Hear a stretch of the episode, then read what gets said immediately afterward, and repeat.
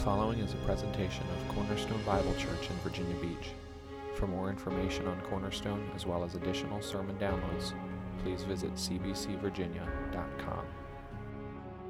I want to ask you to do something very, very specific this morning. I want you to turn to Mark chapter 16 in the English Standard Version. Now, if you do not have an English Standard Version of the Bible with you, there is one in the seat in front of you or near you.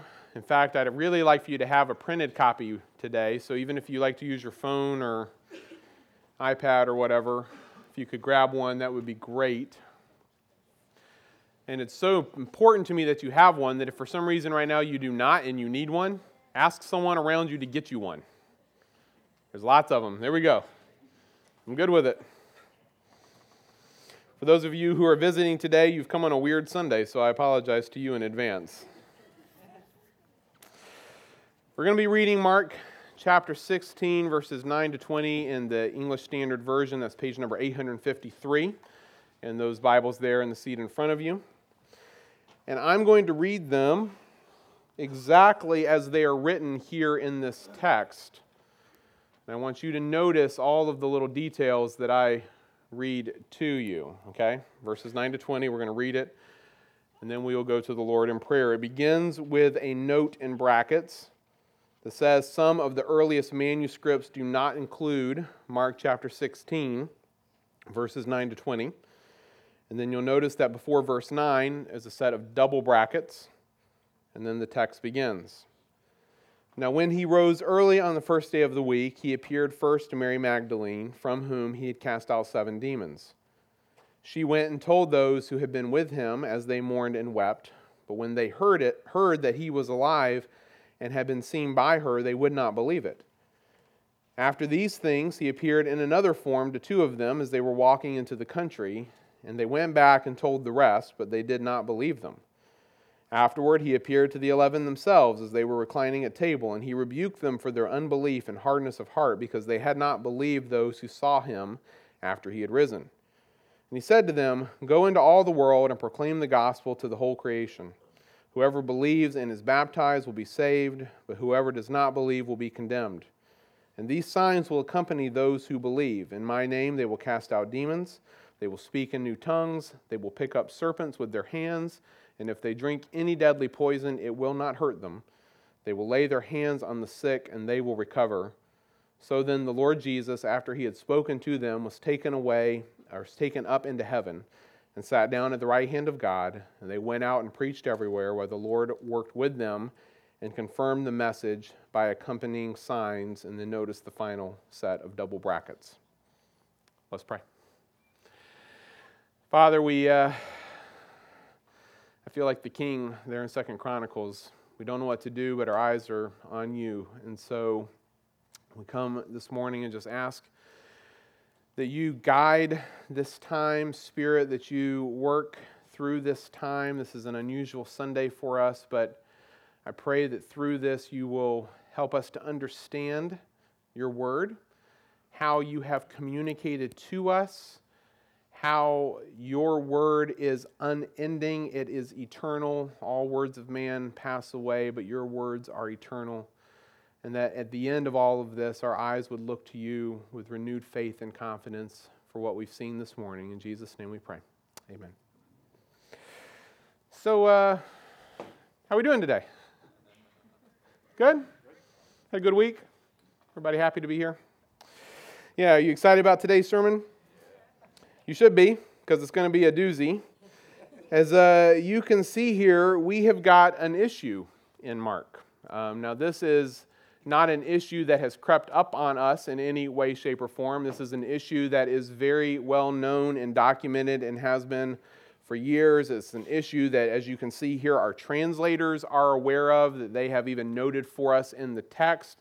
Uh, it's an issue that every commentary that I have used and studied throughout Mark has been aware of and has addressed as well.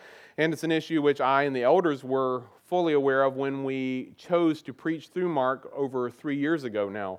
So there is no sense in which today is coming as a shock to us, and yet possibly for some of you, what we just read may be quite shocking because you've never really thought through it or had to, to deal with this. As, as is now clearly obvious to us all, the ESV translators are telling us that in their estimation, based on what they know about the text, that Mark's gospel should end at Mark chapter 16, verse 8. They're saying to us that everything here in verses 9 to 20 is not a part or is not actually a part of Mark's original text. And so by putting that little statement right there before verse 9, and then by putting everything here in verses 9 to 20 in double brackets, they're trying to just make it extremely clear to you that they believe that the Gospel of Mark actually ends there at verse 8 and that everything after was written, written and added at a later point. Now, for some of you, that's not going to be an issue at all because you've addressed this before, you've heard someone explain this to you before. Uh, you've studied it out for yourself, and so for you, you're totally good. For others of you, though, you may not be in that camp. This might be the first time that you have ever even seen anything like this in the text. It's not actually the first time we've had to deal with this. There's one other place, actually, these are the two big places of the New Testament, and they're both out of the way after today. 1 John chapter 5 has an issue like this, and Mark 16 has an issue like this. So by the time we're done today, I'll be finished. In fact, the rest of my ministry, I can just ignore this issue altogether. Uh, but, but for some of us, we, we've been through it. Others of you have not. And so this may be a little troubling. Uh, or you just may not have any framework by which to process this. And so, my goal this morning is to try to help you, and this is a non traditional Sunday in terms of a sermon. My, my goal this morning is to try to help you be able to understand the answers to three separate but related questions that hopefully will bring what we're seeing here at the beginning this morning that may be a little confusing into some clarity for you. So let me give you the three questions that we're going to ask and answer over the course of the next 40 to 150 minutes or so, okay? Question number one is where did the Bible that you are holding in your hands right now, I mean the actual book that you've got in your hands right now, where did that come from? Number two, what in the world is going on here in Mark chapter 16? And then question number three is, what does all of that do to our faith? Okay, so three questions. Where does the Bible that you're holding in your, your lap, your hands right now, come from? What's going on in Mark 16? What does this do to our faith? Understand the morning? Let's begin with question number one. Where did the Bible that you hold in your hands, in your lap this morning come from? Well, the easy answer, the, the Sunday school answer, would be to say that it came from, from God. And of course, this is correct. If you look at 2 Timothy chapter 3, verse 16, Paul tells us very clearly that all scripture is breathed out or inspired by God, meaning that the words of scripture are God's very words, as if he breathed them out of his own lips so to speak. And so when we read the Bible, what we are reading are the very words of God to us. Another passage that teaches us the same idea 2 Peter chapter 1, verses 20 to 21, where previously in 2 Peter 1, he's talking about the issue of prophecy, and he gets to verse 20. He says, Knowing this first of all, that no prophecy of Scripture comes from someone's own interpretation, for no prophecy was ever produced by the will of man, meaning it didn't come from man. Rather, men spoke from God as they were carried along by the Holy Spirit. Again, the point he's getting across is that the words of Scripture are, in fact, God's words. And so, yes, as we think about where our Bibles came from, the easy answer and the correct answer is to say that they came from God. That, that is 100% true. But how exactly did the words of God get from God's lips to your laps this morning? Okay, if we can think of it in that kind of a way. The answer to that question is slightly more involved. And to get to that answer, let me begin by asking you a very simple question Did God originally speak and write the words of Scripture in English? Yes or no? No. Very good. Uh, what language is the Bible written in? Well, we know that the New Testament is written in Greek. Okay, so here's an example of some Greek text for you. And the Old Testament is written in what language? Okay, it's in Hebrew. So here's some example of Hebrew for you with a little bit of Aramaic uh, mixed in. I even brought some examples this morning. Uh, so here is a Greek New Testament, and as you can see, it's in Greek. Wow. And there's a piece of parchment that fell out. Leave that here for a moment. The Hebrew Bible is backwards. It opens this way because Hebrew is written opposite of English. And so you have to read this one backwards, this direction. But here's what it looks like, okay? Just making sure everybody understands the concept. So, so if the New Testament is written in Greek and the Old Testament is written in Hebrew and Aramaic, what does that mean for you? Well, it means that unless you can read what is on the screen behind me, what you need is a translation, right? You need someone to take that text and to translate it into a form that you can read, all right? Tuck that away for a moment. We'll come back to that later. Here's another question on our path to an answer. Then, if the Old and New Testaments were written in Greek and Hebrew originally, do we have any of the original manuscripts of the scripture? I'm talking about, you know, the piece of paper that Mark put his hand on with his pen and wrote. Do we have any of those original manuscripts? And the answer is no. To the best of our knowledge. On everything that we've seen, we do not have a single original manuscript of any of the 66 books of Scripture. Now, if I could pause for just a second, I will just make a personal observation. I think personally that God did that to protect us. Now, for those of you in here who are from a Catholic background, you'll instantly relate to what I'm about to say, but for everybody else, just try to help, you know, hang on, hang with me just for a moment. Particularly in the Catholic world, how many millions upon millions, hundreds of millions of people spend time every year worshiping relics, artifacts, objects of various sorts that are associated with whatever they think it's associated with. You know, supposedly this church over here has a bone or a piece of hair of an apostle, and this church over here has a, has a piece of the cross. Someone once joked that if you assembled all of the pieces of the cross that are all around the world, you could build the Empire State Building with it, okay? It's that many. So the answer, the answer is millions upon millions of people do this. They worship all of this stuff instead of worshiping the God of creation, instead of worshiping Jesus Christ. Can you imagine what it would be like if we had Paul's original letter to the Romans? Or we had Mark's original copy of his gospel. Can you imagine the people who would flock to those places to worship those documents? I, I can't even begin to get my mind around what that would be. So, personally, and I could be completely wrong about this, I think God removed the temptation from us.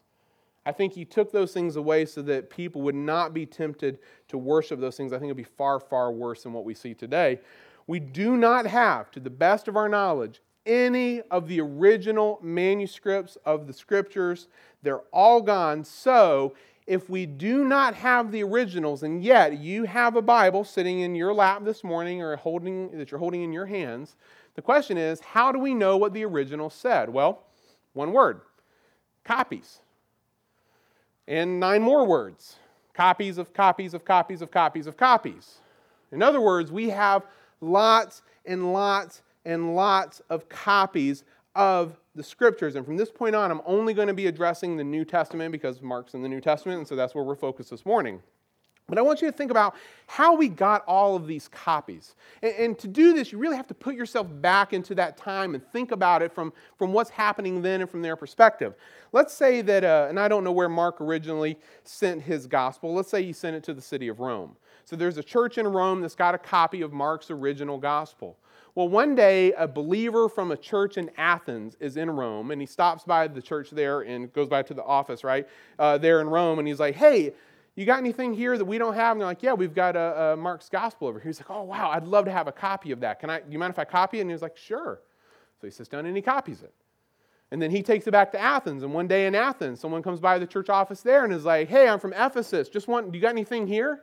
Yeah, we've got a copy of Mark's Gospel that I made out of Rome. Great. Can I make a copy of that? Sure. Then one day, someone from Philippi comes to, to Ephesus. Okay, you get this idea of what's going on here? As, as the New Testament is being written, as it's going out, believers are taking what's being written and they're copying it and spreading it all around the known world. So, this is a big reason why there are so many copies. The other big reason why there are so many copies is because the materials used in the ancient world just didn't last that long. Have you heard of papyrus? Papyrus is a document, is a material that you would write on. It's where we get paper from. You know what papyrus is? It's a plant. It's basically a, a reed, a leaf, a stem that's been opened up. How, how long do plants last when you write on them? not, not super long. So, in order to maintain something, you had to copy it and keep copying it and keep copying in order for it to go on and on and on. This is why we have so many copies. As of today, we know that there are around 6,000 copies of the Greek New Testament. 6,000. Now, granted, granted, as I say that, it's a huge number. Recognize they're not all the same. Some are very old. We're talking some from maybe the very early first century, definitely in the second century. Um, all the way up until the 14, 1500s. You'll understand why that time period in a minute. Uh, some are more complete than others. A few of them, the really old ones, some of them are just like fragments. We're talking like little pieces of, of papyrus that survive with just a couple of verses or parts of verses written on them. Some of them contain almost the entire New Testament as you know it today. So, so these copies are all over the board. They're all over the place, all over Europe and the Middle East and Africa. And just to put this number in perspective 6,000 copies let's compare it to some other ancient works just to give you a baseline for understanding. Um, how many of you have heard of Homer, not Simpson, Homer's Iliad? Okay? Homer's Iliad. Has anyone read it in here besides, okay, was like five of us? Great. Um, that's a pretty well known ancient work. How many ancient copies of Homer's Iliad do you think that are out there today? Just give me one number. Not zero. 12? Okay. Homer's Iliad is the one outside of the New Testament that they have the most copies. They found the most copies of any other work outside the New Testament. It comes in at a whopping 643. That's pretty good, about 10% of what we have in the New Testament. Now let's go to a work that you think would be much uh, better known. Let's talk about the works of Plato for a moment. Plato is, of course, very well known. His philosophy is still studied today. His works are read today by students all around the world. You would think we would know a lot about Plato, wouldn't you, about copies of ancient copies of his work. How many copies of Plato's works do you think are known of today? 200? Try seven. Let's think about Aristotle. Aristotle, again, a well known philosopher who is studied to this day. How many ancient copies of Aristotle's works are available today? Five. Now, I, I, don't put this up here in order for us to put our faith in numbers. I just want you to understand the incredible difference that we're talking about when we talk about the New Testament versus any other ancient work of literature, anything. There, there's nothing even, even in the same ballpark, even in the same city, for goodness sake. I mean, they are vastly, vastly different. The New Testament is in a league of its own. And one last comment before I move on from this point I am only counting copies that are actually written in Greek. So if I were to take early translations of the Bible, because go back to our scenario, I'm in Rome, right? I've got Mark's gospel here, and someone shows up from Jerusalem, and they're like, hey, we'd really love a copy of that, but our people don't speak Greek. Can I copy this but translate it into Aramaic? Oh, yeah, sure, go ahead. Early translations of, of the scriptures, which help us understand what the original said, if I added all of those in, the number would be somewhere between 20 and 25,000. Again, we're not even in the same ballpark. Um, it's completely, completely in a league of its own. The point here is that God has overwhelmingly and convincingly preserved His word for us in all of these copies. In fact, I think it's fair to say that as you begin to study this topic out and understand it, you can really see both the sovereignty and power of God in all of this because nothing other than God could explain what we have today in the way that the scriptures have been preserved. So, Let's review. God didn't write the New Testament in English, He wrote it in Greek. Uh, we don't have any of the original manuscripts that the apostles wrote. Instead, we have over 6,000 copies in Greek of the New Testament, plus a whole bunch more that our Bibles are based on. So, next question. You see what we're doing? We're just building, baby step at a time. Next question Are all of those 6,000 copies 100% identical? And the answer to that question is no. And let me explain it to you like this, because I like illustrations. Let's say that I gave you a piece of paper, and I said, hey, listen, I need 6,000 copies of this piece of paper. What would you do? Well, you would get in your car and you would drive to Office Max or Office Depot and you would go stand at the uh, copy machine for a half day and make 6,000 copies. And at the end of your half day standing in front of the copy machine, what would you have? You would have 6,000 identical copies of the piece of paper that I gave you. Uh, however, that's not how it worked 2,000 years ago. If you wanted to make a copy of something 2,000 years ago, you had to use your own God given copy machine, which is your two hands, jazz hands, right? Uh, that's, that's all you had. And, and, and just to keep history in mind, because this is, affects our understanding a little bit, when did uh, Gutenberg invent the printing press? Does anyone remember their history? 14, 1440. You were close. 1440, Gutenberg invents the printing press in Europe. So until 1440, there wasn't even an option for making a copy in the way we think of it today. Everything had to be hand done. And even after 1440, it still took a while because that technology didn't just spread instantly overnight all across Europe and the known world. So you still have some time. This is why you see the hand copies kind of drop off after about 1500. But anything before 1440 had to be hand copied can you imagine hand copying the New Testament? When I was in uh, middle school, I got in trouble for something. I don't remember what. So I was given an in home detention. And for us, in home detention meant you were sent home with a copy of the Encyclopedia Britannica, and you had to come back the next day with like 10 or 12 handwritten pages of, of the Encyclopedia Britannica. I sat there that night and just, oh, it was miserable. I hated doing that. Can you imagine trying to do that because you wanted to with the scriptures? Can you imagine just hand copying the Gospel of Mark? How long do you think it would take you to hand copy the Gospel of Mark? It, it would be crazy. And to make it even harder, these original New Testament manuscripts were most likely written in all caps with no punctuation between uh, words and no spaces between words as well. Here's an example of what that would have looked like. I put this up earlier.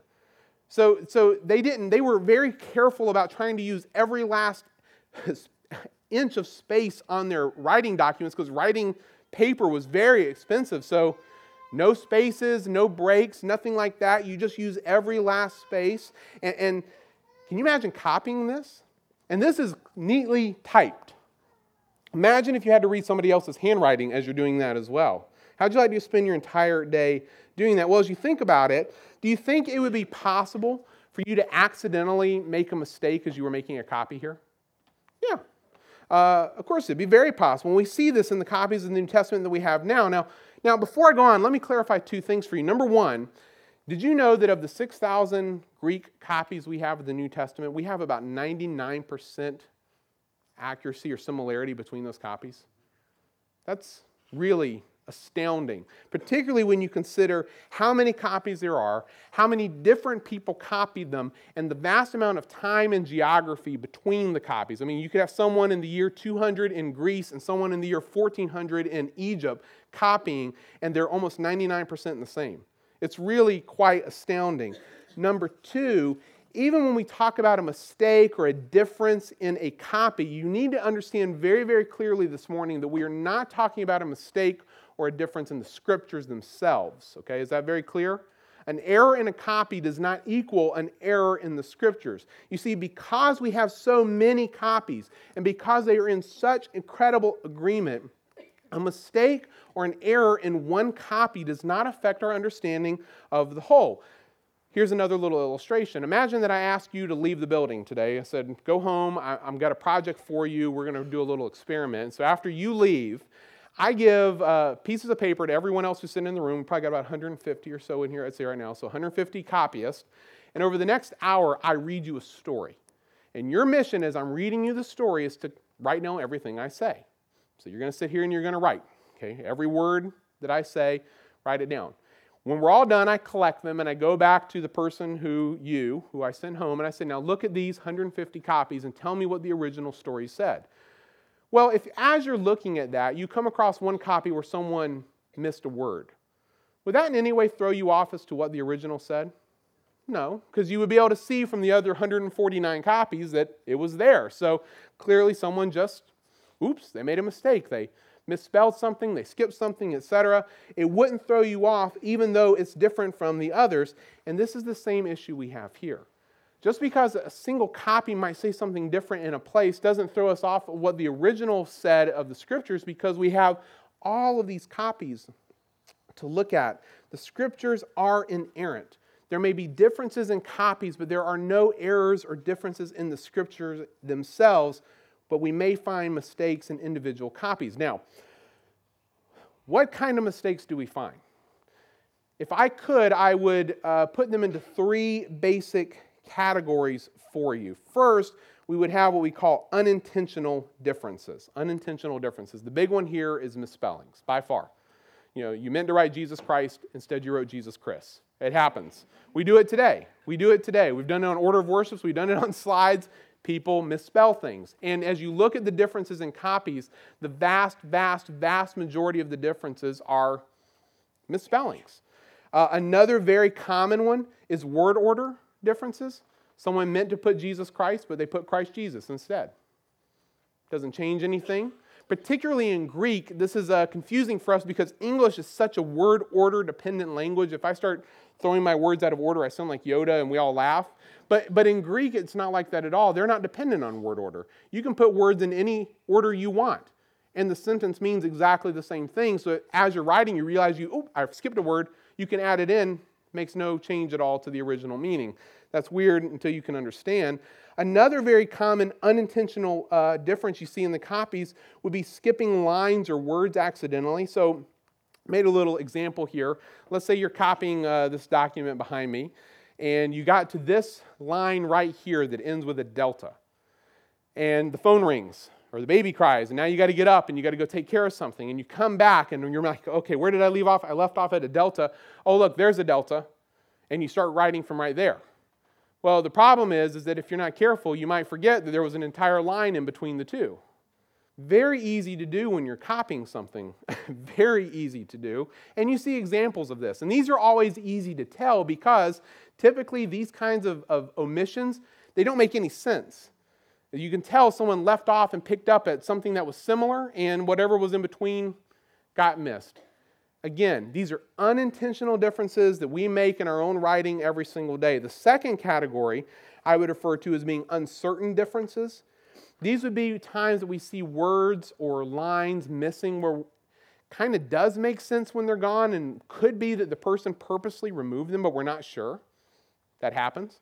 The third category would be intentional differences, which are clear attempts, very clear attempts, attempts to remove or to alter the text. And there are examples of that where people looked at the scriptures and were like, I don't like this.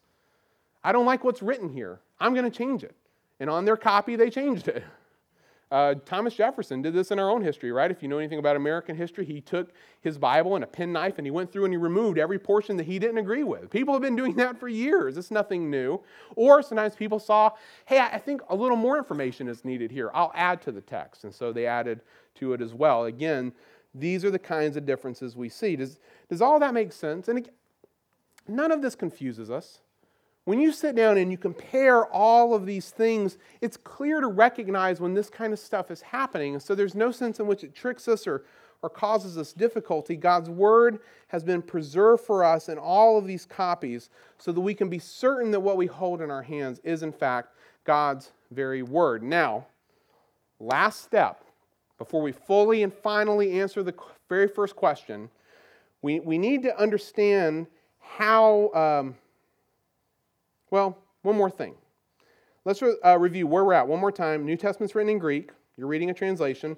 We don't have any of the original manuscripts. We do have lots and lots of copies, but all of these copies are not identical. So, how do you get from all of those different copies down to one Greek text from which we can translate into English so we can read God's word for ourselves? Think about this for a moment if we had 6,000 copies of something in front of us, someone is going to have to sit down and compare all 6,000 copies to each other and make notes of this process in order to come up with one single document. That, folks, is a monumental task. And incredibly intelligent people spend their entire lives doing nothing but this. You think your job is tough? imagine, imagine you sit down at your desk and here's your first day at work. Okay, here's copy A. Look at copy A. And you sit there and you're like, okay. All the way through, and they're like, okay, great. Now here's copy B. Go letter by letter and find if there are any differences. Okay.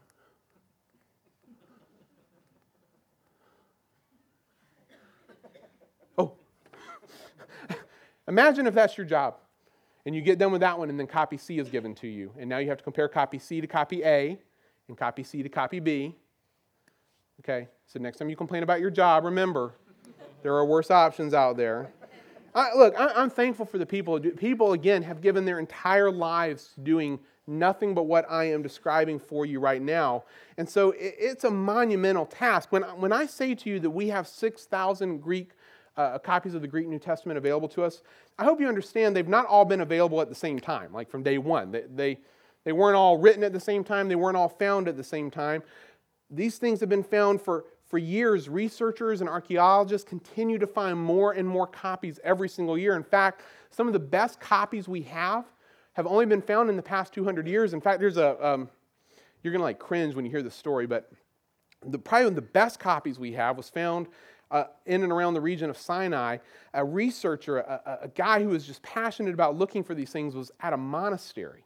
This is like 1860, 1880 time frame. He's at a monastery, and he's looking around the monastery, and he notices a trash can, basically, with paper in it that they were throwing in the fire to heat the monastery. He goes and looks in the trash can, and it's one of the oldest copies of the Greek New Testament that we have today. And you're like, what else did they burn? Like, what else? What happened before he got there? He saves this, and this becomes one of the best, oldest, and most complete copies of the New Testament that we have available today. And that was just 1860, 1880 time frame. I mean, they're, they're constantly finding new and new, uh, more and more things. On top of that, until modern times, no one has had the ability to go and look at all of them and compare them to one another. So, so for example, here's another little uh, illustration for you to put yourself into for a moment. Let's, let's play out a scenario. Imagine uh, you live in Italy. It is the year 1500. And because the printing press has been invented, you decide that you want to be the very first person to put together a Greek New Testament. You want to find every copy you're aware of, you want to compare them all, you want to print one. Except for there's one problem, okay? It's the year 1500. And in the year 1500, only 1,000 copies have been found total at this point. And of those 1,000, you only know about 20 of them. That's it. 20 of them in the entire world you're aware of. You don't know anything about the 290 in Greece. You don't know about the 240 in Alexandria. You don't know about the 450 that are in and around the area of Israel. All you have access to and all you know about are 20 copies there in Italy what's your problem going to be here? You don't have a lot of material to work with. You can take the 20 that you know about and compare them, but you, you're missing a whole lot of stuff, are you not? Now, do the scenario again, but change it to today. Because it's the year 2016, you've got 6,000 copies available. And of those 6,000, 4,000 are viewable in PDF from anywhere in the world. And the other 2,000 are cataloged, listed, archived in museums and universities, and you can get on a plane and go see every single one of them if you want. Of these two people, you in 1500 or you today, who's going to have an easier time putting together a complete and accurate New Testament? The guy today, obviously. Which finally now brings us to the second question What in the world is going on here in Mark 16? Now, if you got that background, what the translators are telling us here in Mark is that his gospel should end at verse 8, which means we finish Mark on Easter Sunday. Surprise. And the verses 9 to 20 are not a part of his original text. Well, if those verses are not a part of Mark's original text, why are they here? And why have they been in English Bibles for a really long time? Well, those are excellent questions. Let's answer those two questions in reverse order. First, why have these verses been included in English Bibles for a really long time? But now we're saying they shouldn't have been there in the first place. Well, the answer to that is very, very simple. It's because of what I explained to you a few moments ago. Let me show you two different Greek New Testaments, okay? You can look at them later if you want. This one here, the blue one, is called the Textus Receptus, which is a Latin term for means received text. It's just its name. It Doesn't actually have a real name, but that's the name we've given to it. And this red one here is the United Bible Society's fourth edition Greek New Testament. Uh, they actually have a fifth edition today, but I don't have that one. I have the fourth one. Question is, how can I have two different Greek New Testaments here? Well, remember that little hypothetical scenario I gave you a few moments ago about the guy in 1500 and the guy today trying to put together a Greek New Testament? Surprise, it wasn't hypothetical. That was actually a true story by and large. Let me introduce you to the guy who put together this Greek New Testament. His name is Erasmus, or was Erasmus. Erasmus lived uh, from 1466 to 1536. He was a Catholic priest. He was, an, he was a scholar. He was an incredibly intelligent man, and he wanted to be the very first person ever to publish, compile, and publish a Greek New Testament. No one had ever done it before because there was no printing press before that, so he wants to be the very first one. However, he is in a race against a group of guys somewhere else who are trying to do the very same thing. So, in order to beat them, Erasmus makes two important decisions. One, he takes every Greek uh, manuscript or copy that he has available to him, which at that moment was five. He takes all five of them, he compares them to each other, he puts together a text, he realizes he's missing complete portions of the New Testament, so he goes and takes the Latin Vulgate and he copies that back into Greek and says, Ha, that was God's word, and he prints it. That's the first edition of, the, of this book. This is not the first edition, by the way, of that book. This is just a copy, all right? And you hear that and you're like, man, that, that's terrible. Like, that's terrible scholarship. How can he just make stuff up on top of that? God really must not have blessed that very much. You know, the funny thing is, is to the contrary, God blessed this tremendously. Erasmus, I said to you, was a Catholic priest. He, he was an enemy of Martin Luther. He hated the Reformation. He hated everything it stood for, and Luther hated him back. The two of them had quite the, uh, the feud going. He had no intention of helping them. he prints this book. Luther gets a hold of it, and this is the first time, the very first time that anyone, anyone outside of the very select few Catholic scholars had gotten to see Greek, a Greek copy of the New Testament. Prior to this, everything was done in the Latin Vulgate. No one could read the original. So, whatever the Catholic Church wanted you to read in their Latin Bible, that's what you read. Erasmus comes and he undermines that, not intentionally, but he undermines it. He gives this to Luther and to everybody else. Luther takes this thing and devours it. Luther takes this thing and says, This is what God's word said. And then he did something that Erasmus never, ever, ever, ever intended. He translated this into German. And he gave it to the German people. And you know what happened in Germany? Boom, Reformation. John Wycliffe takes the same book in England and he makes the very first English Bible. Boom. Reformation in England. So you can say, well, this book wasn't 100% accurate. He had five copies, and there's, I mean, I get that. God uses imperfect things all the time. And he used an imperfect thing here. In fact, every English Bible from the time this was made until about 60 years ago was based off of this the King James Version, the one that had probably the biggest impact of any other Bible, really, in the history of, of modern English, based off this. So, so, on the one hand, you have this. On the other hand, you have this one. So that one's, you know, 1500 in the end, by the time he got to his final printing of this book, it had made it up to about 20 copies of, of, of, the Greek New Testament that he had found. So that's where I got the 20 number from, is about in that range. He had finally found the portions of the New Testament he was missing, and he filled those in with the right stuff. So, so he had that. This is about 1520, 1530 by the time it gets to its final printing. Then, on the other hand, you have this. The United Bible Society started doing this work in 1960 or 1950 something. And this is the fourth edition. The fifth edition just came out in 2014. Um, and this one, rather than being based on 20 some copies, is based on 6,000. This one was good, but for 450 years, nobody really came back and tried to review this until this one came out. Which is why, for those of you who are old enough to remember such things, starting in the 1970s, there was a plethora of, of English translations that started being printed. The New International Version, the New American Standard, these were like earth shattering at the time in the 1970s. What, what are those being translated out of? This. This is why those are being translated and printed then. Not this one anymore, this one, and this is why there were some differences in the two, and some people didn't like that. Even the English Standard Version we use today, it's based out of the, the USB one, or UBS one, not the USB one. Plug that one in. and so, why have these 12 verses been included in English Bibles for such a long time?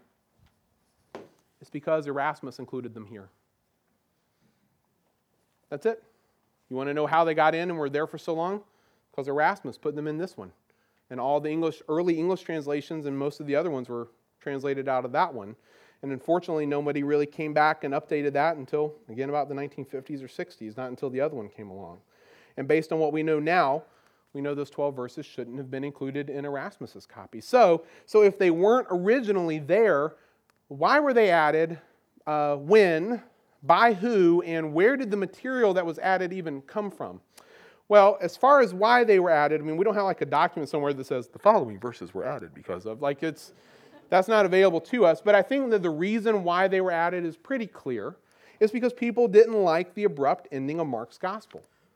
It just ends in verse 8. Boom. Done. And you might be reading that and scratching your head, going, Really? That's the ending? Yeah, that's the ending. I'll talk more about that in a moment and then a lot more about it in two weeks. And so I think what people were trying to do was they were trying to help Mark by giving his gospel a better conclusion. This seems to be why they were added. As for when they were added, uh, it did not happen until sometime in the second century or after. You say, well, that's pretty early. Yeah, it's pretty early, but it's not early enough. See, it's not, it's not until the second century that you even begin to find any attempt to give Mark's gospel a better ending. And here's the big surprise the one we read today, verses 9 to 20, is not the only possible ending. This one is referred to as the long ending because it is the longest one. It's 12 verses long. There's also a short ending that was popular for a while. Uh, there was a, uh, a group of copies that tried to take the long and the short and put them together. And then there are some miscellaneous endings completely different from both of those. So there's a number of uh, other options, but none of those endings appear in the earliest and best copies that we have. None of them. Not only that, but when you look at the church fathers and they're talking about Mark chapter 16, they quote it, they reference it, they never reference anything after verse 8, ever. Uh, they seem to think Mark ended at verse 8. Finally, it's interesting as you look in church history, even as you get into like the 4 and 500s, there are people who are talking about the ending of Mark saying, yeah, there's these other endings, but the original didn't have that. These are people trying to help it. They reference the very issue that we're talking about today, even as early as the 4 and 500 AD period. So the evidence overwhelmingly tells us that Mark ended his gospel at verse 8 and that all the other endings were added sometime in the second century or after. Now, who added them? I don't know. Different people probably with the different endings added them. You say, well, how do you know for sure it wasn't Mark? Well, we know that because the vocabulary, the grammar, and the style of writing changes drastically in verse 9. You may not realize this, but you have 11 fingerprints, at least. You have 10 on your fingers and one in your mouth. The one in your mouth is your linguistic fingerprint. If we could spend enough time with each of you individually and listen to everything you say, read everything you write, we would pick up a certain vocabulary that you like to use a certain way of grammar that you like to put your sentences a style even of talking of how you how you communicate words that is unique to you. You have your own linguistic fingerprint. Well guess what? Mark has a linguistic fingerprint. Mark likes to use certain vocabulary words that are unique to him. He puts them together in certain ways. The way he communicates style his style is, is unique to him and we've seen that through mark's gospel. When you get to verses 9 to 20 every last bit of that changes Every last bit of it. In just those 12 verses, there's like 20 new vocabulary words added that were never used anywhere else in Mark. The grammar all of a sudden completely changes. It doesn't even fit with what came before it in verse 8. It doesn't even connect. The style is completely different. And so it tells us that whoever wrote it, it's not Mark because it's not his fingerprint. Finally, where did, then did the material in verses 9 to 20 come from? Well, that's a really interesting question because every single thing in verses 9 to 20, except for one, is clearly taken from the other Gospels or the book of Acts. So, so just look at Mark 16, verses 9 to 20 for a moment. You see here in verse 9 about Jesus appearing first to Mary Magdalene? That's taken from John chapter 20, verses 11 to 18. Uh, also in verse 9, there's this completely weird reference to her having had seven demons cast out of her. That's Luke chapter 8, verse 2. In verses 12 to 13, he talks about Jesus appearing to the two who are walking out into the country. These are the two disciples on the road to Emmaus in Luke chapter 24, verses 13 to 35. In, in verse 15, you see a great commission given that's very similar to Matthew 28, verses 18 to 20. In verse 17, there's a reference to casting out demons that happens repeatedly in the book of Acts. Also, speaking in tongues repeatedly in the book of Acts. Picking up serpents with their hands is likely a reference to that time in Acts 28 when Paul, after he's shipwrecked, is grabbing sticks and putting them in the fire, and a viper jumps out and bites him, and he just shakes it off, and everybody's waiting for him to die, but he doesn't because God protects him. Okay? Acts 28, verses 1 to 6. And then drinking poison, I can't help you with. No, that's that's nowhere else. So uh, there, some people like wonder is it a reference? Jesus made a comment about uh, stepping on scorpions, but that would be a real stretch. I don't know where that one came from. Re- regardless, as you can see, it's as if someone looked at Mark and like, yeah, this isn't really good. We could help them. What else is out there? uh, take that and that and that and compile it and summarize it and okay, now that sounds much better. That fits with everything else that we see throughout the other gospels in the book of Acts. Ha, we've improved it. So, long story short, here we are today. In any Bible translation that is based on this, has those verses normally without any reference to it being an issue. If you have a King James or a New King James, very likely yours will not tell you there's an issue here. If you have any translation that's based on this, they either will not have the verses, or if they do choose to include them, because this is by far the biggest example. There's nothing else in the rest of your New Testament as big as this one. No, not even close. If they do choose to include it, they'll do what the ESV did, but give you a note Put it in brackets, try to make it very, very clear that they do not think it was originally there so that you are not confused by that. Final question then what does all of this do to our faith? Well, uh, I think it should strengthen it, and I'm not just saying that. I really, really think that it should. And I'll give you four reasons why I think it should strengthen our faith. First, our little exercise this morning should remind us of what an incredibly sovereign and powerful God we serve. I mean, I'm just amazed to think through when I get down into the weeds of this, because I've tried to simplify this tremendously for your, I hope that makes sense. This is a very complex and difficult subject, but when I get down into those weeds and realize what God has done, He has amazingly, overwhelmingly, convincingly preserved His word for us. There's no confusion in the end.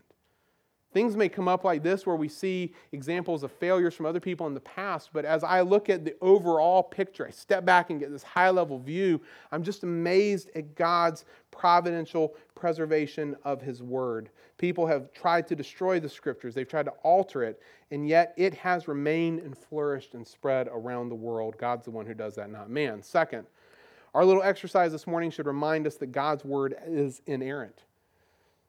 Man can make mistakes, God never makes mistakes.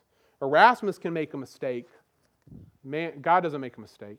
Individual copyists can make mistakes. God doesn't make mistakes. So, as we think about this, it reminds us that this idea of inerrancy, this idea of the, of the certainty we can have in God's word, it is rooted in God and not man. Tr- i can trust what God has told me, that it is true without a doubt. What God gives us never causes a problem. Man can cause problems. But God never causes a problem with His Word. His Word is true and trustworthy always. Third, our little exercise this morning should remind us that God's Word is sufficient. You see, verses 9 to 20 were added because people thought that what Mark had written was not enough. They thought it wasn't enough. They didn't think that what God had written through Mark was sufficient. But as you're going to see in two weeks, Mark's ending in verse 8 is actually quite powerful. When you begin to understand what Mark, I think Mark is doing with the way he ends his gospel, I think it is quite powerful. It was more than enough, and we call this the sufficiency of Scripture. That God has given us exactly what we need to know, nothing more, nothing less. This is why I ask people why do we have 66 books in the Bible and not 65 or 67? It's because He gave us exactly what we needed.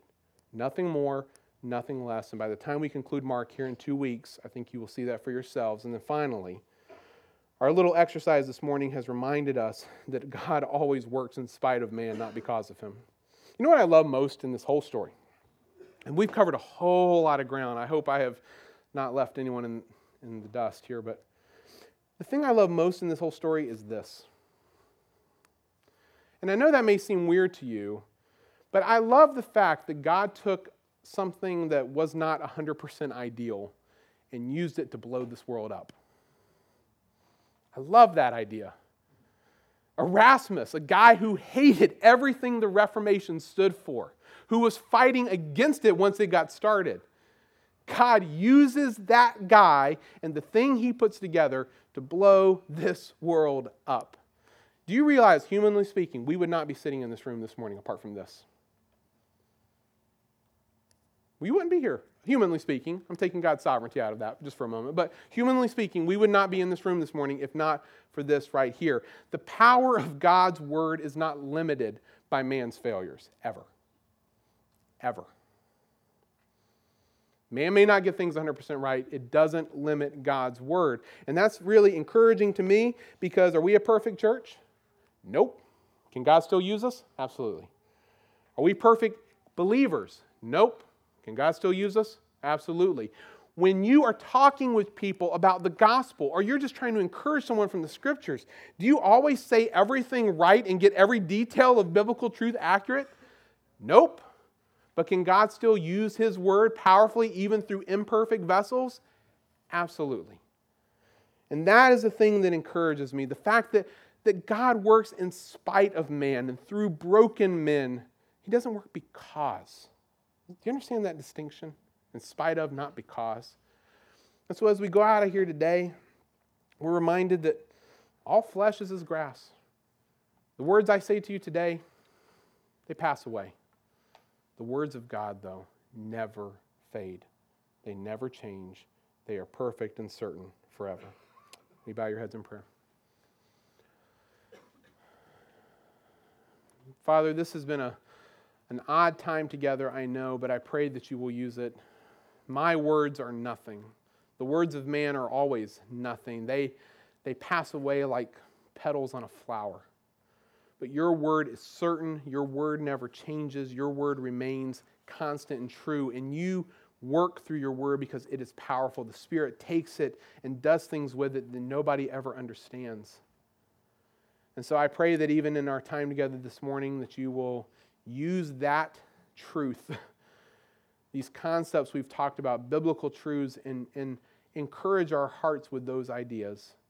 Help us to have our eyes always looking back to you. Sometimes we don't know what to do with things. Sometimes we, we hit walls and we don't quite know how to get past them or understand them, but, but our eyes are on you. And so I pray that that would be true for us this morning as we walk out of here. In Jesus' name, amen.